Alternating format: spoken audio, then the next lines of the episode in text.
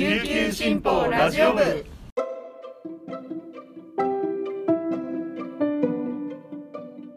おはようございます。沖縄から届ける声の長官琉球新報ラジオ部です。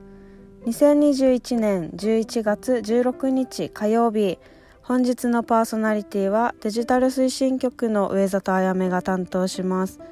今日の那覇の予報は晴れ時々曇り。最低気温は19度最高気温は25度となっています。昨日はホッとするニュースがありました。昨日発表された沖縄のコロナの感染者が0人でした。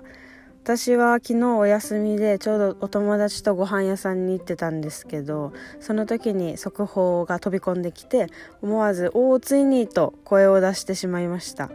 あの友達と一緒に「はあやばいんじゃん」みたいな感じで「コロナゼロってよ」っていうことでお話が盛り上がりました。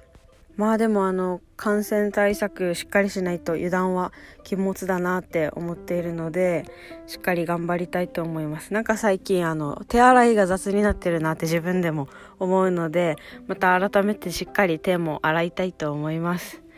それではピックアップニュースをお届けします。最初はコロナに関するニュースからです。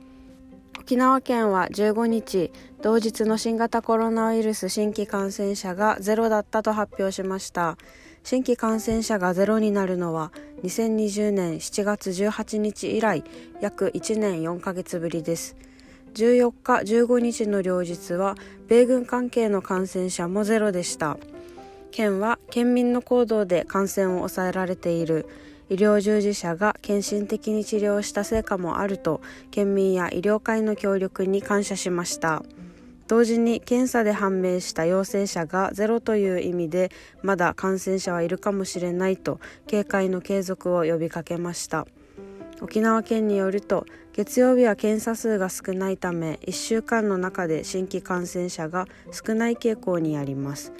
県の糸数通り医療機関は16日以降はまた感染者が出るかもしれない。怖いのは油断して大きな集団感染が起こることだと述べマスク着用など基本的な感染予防の徹底を求めました。次は軽石に関するニュースです。沖縄県内に大量に漂着し回収された軽石は15日までに国頭村の辺土名漁港で850立方メートル安田漁港で840立方メートルになったことが県のまとめで分かりました。その後の処分方法は決まっておらず撤去を進める場合でも仮置き場所の確保が課題となっています。漂着が確認されたのは12日時点で30市町村です。宜野湾市や読谷村など本島中部の西海岸でも漂着が目立つようになりました。現在県が撤去作業を行うのは辺土名とアダの両漁港で撤去された軽石は主に漁港内で仮置きしています。大宜味村大金区海岸では16日にも作業を開始する予定です。元部長などの公安は災害復旧による撤去に向けて手続き中で開始時期は未定です。県によると仮置きした軽石は今後希望者に配布するか土砂として処分する可能性があります。土砂の処分場は容量が限られるため全体的な撤去量を見定めて処分先を検討します。最後のニュースです。新型コロナウイルス感染防止に関する沖縄県の独自措置が10月末までで終了し飲食店などの営業時間短縮の規制が全面解除となって15日で2週間が経過しました。飲食店の利用客が多くなり街ににぎわいが戻りつつあります。一方で沖縄や北海道など遠隔地への旅行について政府の観光需要喚起策 GoTo トラベルの開始を様子見している全国的な傾向があり沖縄観光の回復にはもうしばらくの時間がかかりそうです。那覇市内の主販店では飲食店向けの泡盛などが好調で10月と比べ売上が2割から3割増加しています。週末を中心に飲食店では客足が徐々に戻りつつありますが地域によって回復速度に差が出ています。